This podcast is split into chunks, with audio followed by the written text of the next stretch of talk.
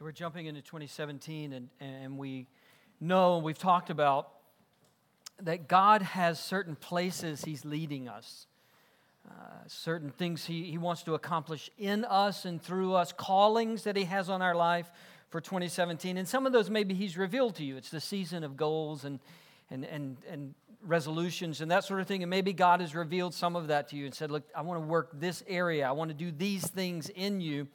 At the same time, uh, there are places that God wants to take you and things He wants to do in us that we're not going to discover until we're uh, a few miles into this year, maybe, maybe a couple of months in, and, and God begins to say, This is where we're going, this is what I'm trying to do with you. So, eh, getting ready for that, what we're doing with this series is we're asking not what do I need to start doing in, in order to be where God wants me to be. It's a good discussion. There may be some things you need to start doing, some habits that you need to form or form again in your life. That's just not what we're talking about. We're talking about what are some things that I need to stop doing in, order to embrace, step into all that God's trying to do in my life, in order to, to become what God's trying to help me become in 2017.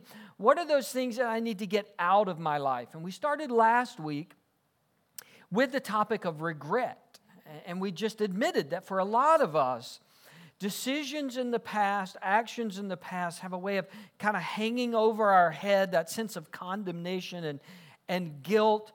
And that, that regret will keep me from where God wants me to go this year. And we said there's a place for repentance, and we talked about the difference between repentance and regret. But this this lingering sense of guilt is, is not helping me become who God's trying to help me become.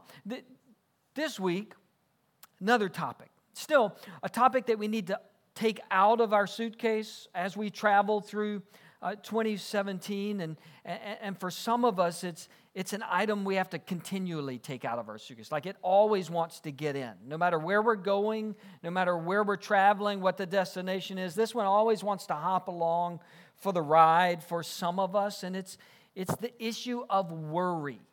And part of the problem with worry is that it just becomes so comfortable for us. It, it's, it almost seems natural that, that we would worry. It's like that outfit that you take on vacation or somebody in your family takes and they wear it all week long. Like it's the same shirt, same pair of shorts, same pair of jogging pants. Like, you know, I'm living in this for the next seven days. Every day, it's just so comfortable. Worry can be that way, it can just be that natural tendency no matter where we're going or what we're doing, that we just put on. It's the mindset that we carry around. But here's the truth uh, just, just, just to say it clearly the only way to keep worry in our life, constantly in our mind, is to deny what Jesus said and directly disobey what Jesus said. I mean, if, if we can just be honest, the only way to live in a spirit of worry and anxiety is to directly disobey what Jesus said. And I, am not so much going to give you like 10 ways to stop worrying today. I'm just going to tell you what Jesus said about it. And so that as you walk through 2017, you can just be reminded of how clear Jesus was, because Jesus was very clear about this topic. Like he didn't leave any room for guessing on how he felt about this specific topic. He was very, very clear about worry and anxiety and its place in our mind and in our heart and in our lives. We're going to study uh, in Luke chapter 12. If you have your Bibles, it's the third book of the New Testament, the second big section of the Bible. It's one of the biographies of Jesus' life. There are four biographies Matthew, Mark, Luke, and John. They tell us all about what Jesus did and said and how he interacted with people. This is one of those telling the story of Jesus and just kind of to help you understand how his comments came about, the context that they're in. In chapter 11, Jesus is having dinner with a religious leader, and Jesus often had conflict with the religious leaders, this particular group in particular. And so he's, he's having a conversation and he's bringing up some, some pretty heavy thoughts and ideas and kind of helping them to understand where they're wrong. And apparently, they decide to take it outside. If you, if you look at uh, chapter 11, verse 53, Jesus and the religious leaders step outside, and then the conversation gets more heated. Like the religious leaders really begin to go after Jesus outside, so much so that it attracts a lot of attention. And people begin walking up and hanging out, and not just like a few people, not just like the neighbors. Uh, Luke 12 uh, chapter 12, verse 1 says, The crowd grew to many thousands of people. Many thousands of people are walking up on this conversation. They see Jesus, they want to hear what Jesus is talking about. As a matter of fact, there's so many people that verse 1 says they're trampling each other. All right, so this is huge crowd of people that have come to hear Jesus. And at one point, Jesus turns to his disciples. And, and, and Jesus says to them, and I'm summarizing. He says, guys, there are going to be times when the moment's really heated like this. Like you're going to face adversity. Like the moment's going to get big sometimes. There are going to be people that come against you. There are going to be people that going to be people that aren't on your side, and, and, and you're going to have to confront them, and you have to speak to them, and don't, don't get afraid of that. I don't back down because God's kingdom is with you. The God of the universe is with you in that moment. He knows what's going on. He knows everything about the situation. This is one of those times when, when Jesus even says, Look, God knows the hairs on your head. Right? And he's, he's had to do a lot of subtraction with me over the last couple of years. But he knows, like, he knows everything about you, the details of your life. In that moment, it's big, there's pressure. Don't be afraid. God's, God's with you. And somebody in the crowd, as Jesus is giving this talk to his disciples, somebody in the crowd wants to ask Jesus a question. This is chapter 12, verse 13. Teacher, speaking to Jesus, tell my brother to divide the inheritance with me. Just out of the blue, Jesus is having this huge, big picture conversation kingdom of God. God's powerful. There's going to be some tough moments. People are going to come against you. You stand strong. God's going to tell you what to say. Jesus, like, can you get my money back? Like, my, my brother's got some of my money, and can you, can you give me my money back? And it's this odd juxtaposition of Jesus teaching this huge, eternal truth and somebody wanting their money back. And I'm not saying that's not important, what this sets up as Jesus begins to segue into his discussion of worry, this tells us that at the heart of worry, which is where Jesus is going to go with this, at the heart of worry is our obsession with lesser things. At the heart of anxiety is my focus on things that aren't going to last and aren't going to matter in the end. At the heart of worry is me seeing little picture when God's trying to work big picture. This moment when the Son of God is in front of him, right? The, the person that everybody says, this is the Messiah. He's healed people, he's performed miracles, he's walked on water. This is the guy. And you get a question, and your question is, Can you get my money back from my brother? At the heart of our anxiety, at the heart of our worry, at the heart of our fear, even in this life, is our obsession with lesser things. And once we put our hope in lesser things, once we try to get fulfillment and satisfaction out of lesser things, we're going to worry because lesser things are going to eventually disappoint us. I mean, it's probably good to worry if your hope is in lesser things because ultimately lesser things are going to let you down. So Jesus says to this guy, man, look, I didn't come to be the judge over your probate, man. I'm not here to figure out your inheritance. That's not what I'm about. And then he pivots back to the crowd. And he basically says, You need to be careful when this is the kind of thing that you're obsessing over. You need to be really careful when this is what you're so worried about. He goes into a familiar story about a rich man who had barns and he built bigger barns. He had so much wealth and then he died and none of it mattered. Jesus was saying, like, be careful.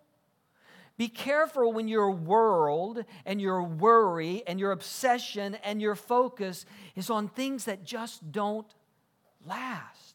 That's going to be a problem. Now, this is the point when he turns back to his disciples and he's kind of amplifying that message. He's kind of debriefing. It's like, okay, I don't want you guys to miss this. And this is where we're going to camp out. Luke chapter 12, verse 22. Then Jesus said to his disciples, Therefore, I tell you, do not worry about your life. There are some things in the Bible that are open to interpretation. Like you get two people together and they kind of see it a little differently. There's, there's some parts of the Bible when the translation of a word is not crystal clear. It's not a lot of those, but there's some of those that theologians, they've been debating for hundreds of years. Well, is it this or is it that? Or did that come first or that come first? Or did he mean this or did he mean. There's a few of those in the Bible where there's this debate that's been going on for hundreds of years. This is not one of them. Jesus leaves absolutely no question, no room for argument about, he, about what he meant. He said very clearly do not worry about your life, any of it. Any of it. Anything related to your life, anything that impacts your life, anything that comes into your life, any little tributary from way over there that kind of intersects your life at some any part of your life, big picture, beginning to end, everything in the middle, don't worry about it. Anxiety is never the godly approach to anything in your life. So Jesus takes kind of this 30,000 foot view of life and says, the big picture, the whole thing, don't worry. And then he gets into the details what you will eat, or about your body, what you will wear. For life is more than food, and the body more than clothes. Big picture, your life, everything it encompasses, don't worry about that. Details of your life, food, what you're going to wear, all those little things that you think about every single day, don't worry about them. Anything in between the big and the small, anything in there do not worry about your life, any of it. Paul, we studied some of his writings last week. Paul writes a lot of the New Testament. In Philippians, he writes, Do not be anxious about anything. Anything. And just for me personally, if you're a worrier, you're, you're, probably with me. Just for me personally, I hate the way those phrases are so all encompassing. I hate that there's not an out somewhere. I hate that there's not a unless it has to do with this, then worry's good. Right? I, I wish there was some wiggle room. Like, do not worry except in these cases. Because I, maybe you're not like me, but I, I always think that my cases are unique. Right? I, I always think that, well, if Jesus really understood, maybe I should explain to him what's actually happening and he would change his mind on this. I always think that my particular circumstances are unique to this worry clause. And not just mine, there's some of you. Eh, there's some folks that attend our church that, that honestly, if it were up to me, I know your situation and I would go, yeah, that's the exception. Except Jesus didn't make any exceptions. Paul didn't make any exceptions. Do not worry about your life, any of it, ever. Now, Jesus gives an example from nature at this point, and you can read it for yourself. He talks about birds. Look at the birds, they don't worry. Jesus is the only one that knows that, right? We didn't know that. Jesus says they don't worry. They fly around, they eat, they, they, they don't spend a whole lot of time being anxious. They spend no time being anxious. They're not worried. And God cares about them. Like none of them fall that God doesn't know about. Like God knows everything about them. And then he says, You're more valuable than birds. I mean, if God has this care for the details of birds, don't, don't you think God cares about you? To add to that argument, Jesus gives maybe the most logical argument he ever gives about any topic in all of his teaching. Jesus doesn't always go directly to the rational, logical argument. Now, all of his arguments are logical and rational and, and that sort of thing, but, but Jesus doesn't always specifically give the logical explanation. He often gives a metaphor, right? Like birds, he, trees, the farmer. He, sometimes he gives this big, huge metaphor, and then he walks away, and the whole crowd's going, I don't get it. I, I, I don't know what you're talking about. Or he gives the spiritual answer. Lays the spiritual answer, drops the mic, walks off stage, and everybody's left to kind of deal with. He doesn't always go straight to logical, rational explanation, except here. Here's what Jesus says in verse 25 Who of you, by worrying, can add a single hour to your life? Like, let's just talk practically. Let's just talk rationally. Who of you, by being really good worriers, could produce something tangible? Some measure, any, any small measurement of something tangible. It's like saying, all right, here's what we're going to do I'm going to lock you in a room for three days, and it's, gonna, it's just going to be you and worry. Like, I want you to worry for three straight to give it your best worry. Don't kind of halfway worry. I want you all out worry, gold medal worry here. I want you to be all in, and I want you to worry for three straight days. And I'm going to open the door, and let's see what you got. Because you got nothing. You got nothing. The NIV translates it as who could add a single hour? Just the smallest of measure. Who could add a single hour to their life? And, and admittedly, a, a, an hour can sometimes be a long time, right? Some of you thinking that right now, right? As hours a long time, right? I know, I get it. Sometimes an hour can be a long time, but if you think mathematically, if you think objectively about how long an hour is, there's 24 of them in a day. There's 8,760 of them in a year. So if you worried enough and produced an extra hour this year, you've added one 8,760th to your year. That's it. If you live to be 40 and you add a year by worrying, you've added one 350,400ths of your life, is what you've added. You live to be 75 and you add a year by worrying, you've added one 657 thousandths to your life. That's it. And you can't do that. You can't even accomplish that much. That's what Jesus says in verse 26. Since you cannot do this very little thing, why do you worry about the rest? Like, since you can't accomplish anything, since, since nothing happens when you worry, why are you doing it? How does it benefit you? And the answer is it doesn't benefit you. Just logically, Jesus dives right in and questions the heart of our worry. Doesn't do anything.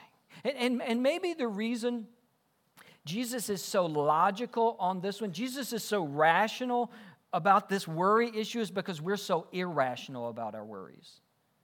We're so irrational. Like the smallest of things cause us to worry. And, and we convince ourselves this is helping.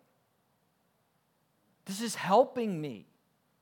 And Jesus very clearly says, No, it's not. And if you're a worrier, you hate this argument because worry feels like you're doing something. It's not, but it feels like I'm accomplishing something. Or, or, maybe you're one of those worriers that are worried that if you don't worry, it will happen. And if you do worry enough, then you can prevent it from happening. It's like punishing yourself on the front end so that the bad thing doesn't happen on the bad uh, uh on the back end. And Jesus would say, it doesn't accomplish anything. It doesn't solve anything. It, it doesn't move anything forward. From there, Jesus goes back to nature. Jesus says logically it doesn't work. Let me give you another example flowers, they don't worry, they're not anxious, they're not afraid. God takes care of them. Don't you think God will take care of you? Don't you think God will care for you when He cares for, his, for the nature that He created? So Jesus has gone metaphor, birds and flowers. Jesus has gone logical. You can't add a single hour to your life. And then Jesus dives in spiritual. Because at the end of his flower comment, he just makes this comment You of little faith. We're done with metaphor, we're done with logic. At the heart of all of this is the spiritual problem. And the spiritual problem is when you and I worry, it's a very clear signal that we just don't trust God. It's a very clear signal that I'm not trusting that God can handle this. I, am not trusting that God is going to work this out for good. I, I'm not trusting that God's going to get here in time. I'm not trusting that God is going to make this work the way it needs to work. Worry is just a clear signal that I don't trust God with this. I'm not, I'm not giving this over to God. And I know later on, Peter writes, we need to cast our worries on the Lord. We need to cast our anxieties on the Lord. And for some of us who are prone toward worry, and some of us are, just temperament, personality, we're prone toward worry. And that casting is like a repeated thing. We have to keep casting. I totally get that because we, we give our worries and we take them back, and we give our worries and we take them back, and we give our worries and we take them back. The problem is when I'm handling my worries, I'm not trusting God with it when my heart is filled with anxiety, I simply don't trust God. And then he adds in verse 29 and do not set your heart on what you will eat or drink. Do not worry about it. Here, here's the problem with worry is that it's an indication that my heart is set on the wrong things. My obsessions are set on the wrong thing. My focus is set on the wrong things. And do not set your heart on all those little things in your life, even the one that you think is a big thing. Do not put your heart, or not put your focus on those things. Because I'm expecting something to come from those things that won't ever come, at least not in any lasting way. It's a condition of my heart. Jesus continues in verse 30 For the pagan world runs after all such things, and your Father knows that you need them. So there's two problems. When you're worried, you're acting just like unbelievers. You're acting just like you don't know God. Like you've never met him, you've never been in relationship with him. You, you don't understand who he is and what he's able to do. You're, you're acting like you've never met God. And you're acting like you've forgotten that God is able to give you whatever you need. You're living from a sense of God may hold out on me or God may not be able to. So, God, so Jesus says in verse 31 But seek his kingdom, and these things will be given to you as well. Look, get your eyes off of all of these little things that you're worried about. Get your eyes out of the day to day mundane things that are causing you anxiety and get them on God. Re- remember who your God is instead of focusing on what your problem is. Remember the God that you claim to serve. Remember the God that you claim to worship. Remember what He is capable of. Worry is an indication that my eyes, my heart, my outlook, my vision is on something less than Him. Worry means that I'm looking at something instead of focusing on someone. I'm looking at this situation instead of focusing on the one who's over that situation who's sovereign over that situation, who rules over that situation. And my, my eyes have got to come up to meet him instead of looking at what's in front of me. So, after all of this argument, after all of these pieces, in verse 32, Jesus says, Do not be afraid, little flock. Do not be afraid, little flock. And Jesus isn't being condescending. See, only time this phrase, little flock, is used in the New Testament. He's not being condescending. Jesus has been logical. He's used these metaphors. He said, Don't do this, don't do this. And then at the end, he comes back and says, But look, I, I, am caring for you. understand, as you're getting worry and anxiety out of your life, I, I'm your shepherd. Like, I want what's best for you. I'm walking with you. I'm protecting you. I'm taking care of you. Do not be afraid. Do not be consumed with anxiety, little flock. And then this great phrase For your Father has been pleased to give you the kingdom. Like, if, if you would understand all that God's capable of doing in your life, you wouldn't be filled with anxiety about all of these little pieces. If you would understand just how much the God of the universe is for you, how much He desires to give you all the good things of His kingdom, how much He desires to care for you and love you and walk with you and be with you. Do not be afraid, little flock. Your Father has been pleased to give you the kingdom. He's on your side. He's wanting to bring about His glory and your good. So stop worrying. He follows that basically by saying, just, just get free of all the earthly stuff. Like if God tells you to sell your possessions and give it to the poor, do it. Don't worry about it. Don't, don't get so tied down to this world. Live in freedom because you have a God that's capable of all things. He rounds out his argument with this phrase in verse 34 For where your treasure is, there your heart will be also. Like what, what you're giving your passions, what, what you're giving your mental space, your worries, what you're giving yourself to, that's where your heart is. So get those in the right place. Don't walk through 2017 with these obsessions in all the wrong places that are producing anxiety and worry in you. One of the things I was obsessed with as a kid was baseball cards. Or when I'd go to the store and, and I could find change in the couch or, or under the cushions, or my mom and dad gave me money and sent me to the store and there was change left over, what I, what I wanted to do with the change is buy baseball cards because uh, I, I, I, was amazed to find that you can get 36 cards in a pack now because I didn't get 36 cards in a pack when I was a kid. I got like five, right? got five or six.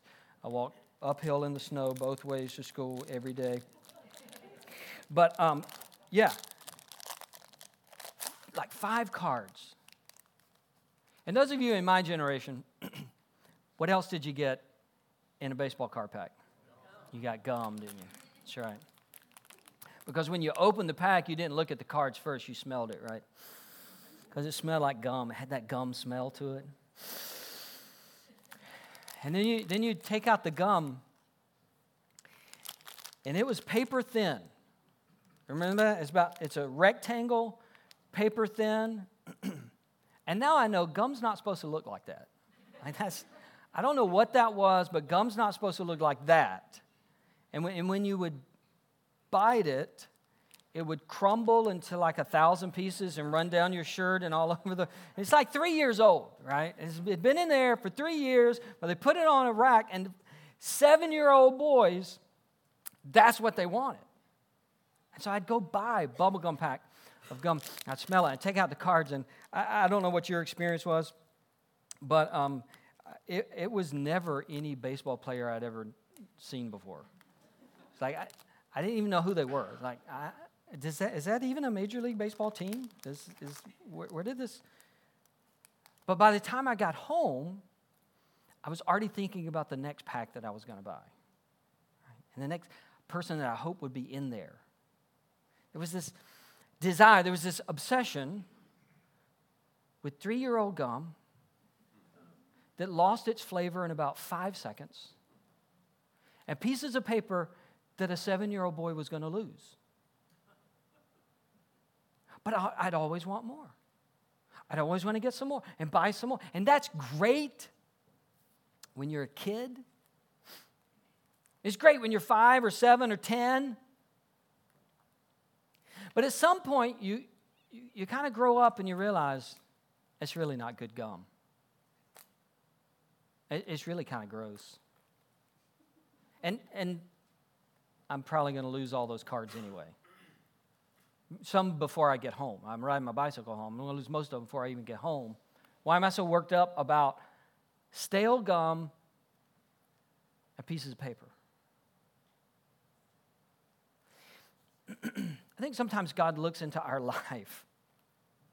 And because He loves us, not because He's mocking us, uh, not because uh, he's trying to make us feel bad, but he looks into our life. I think sometimes he says, Why, why are you expending all of this anxiety on stale gum and pieces of paper you're going to lose anyway? Why is this all this emotional content? Why are you worked up about something that is not going to last and is not going to produce anything in your life? I know some of you are thinking, you know, some of those baseball cards were valuable. right? Like if you had a signed Mickey Mantle, you could get some money. Yeah, but you didn't get signed Mickey Mantles in bubblegum packs. You, you, I don't know where you got them from, but you didn't open up a bubblegum pack and there's a signed Mickey Mantle. But that's kind of the way we are about our worries. We all individually tend to think, oh, but this is a Mickey Mantle worry right here. Like, this is a big one. I need to worry about. We all think that ours is the exception. We all think that ours is somehow unique. This is the signed Mickey Mantle of all worries, and I need to worry about. Do not worry about your life, Jesus said. It's not going to produce anything. It, it's going to pull your heart away from the things that matter the most. It's going to pull your eyes away from the God that's ruling over that particular situation that you're so worried about. Do not worry about your life. And Jesus is not minimizing what we go through. Jesus is not minimizing the pains that we feel. Jesus is not minimizing the twists and turns and, and sometimes the tragedies of this life. He's not minimizing that. What he's trying to do is maximize the God that's over all of that. He's trying to say, look, the ruler of the universe is on your side. Like the, the God who is pleased to give you his kingdom is fighting for you, is walking with you, is caring for you, is loving you. So Put your eyes on Him, not on this very real thing that may be right in front of you. Do not worry about your life. And if you and I are going to become the people that God wants us to become in 2017, experience what God wants for us, achieve what God wants for us in 2017, we have to quit obsessing over stale gum and paper and get our eyes back on the ruler of the kingdom, trusting him with our lives. Let's pray.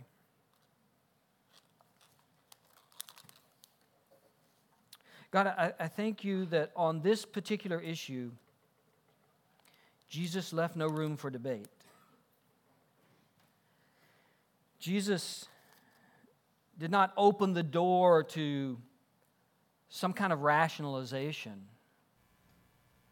Jesus wasn't vague. He just very directly and very logically said, Get it out of your life. He wasn't saying that'll be easy for all of us. For some of us, it's much more difficult than for others. But He loves us. He cares for us. And He, he cares about the details of our life. He just doesn't want those details to override our trust in our Heavenly Father. So, as we walk through 2017, help us to be on guard for that.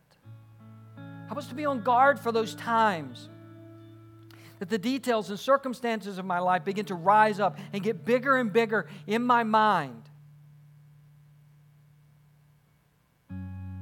so that they cast shadow over the God that I claim to believe in and love and serve. But rather, let the King of the universe, the one who desires to give us the kingdom, let God tower over everything in my life. I can trust Him, I can believe in Him.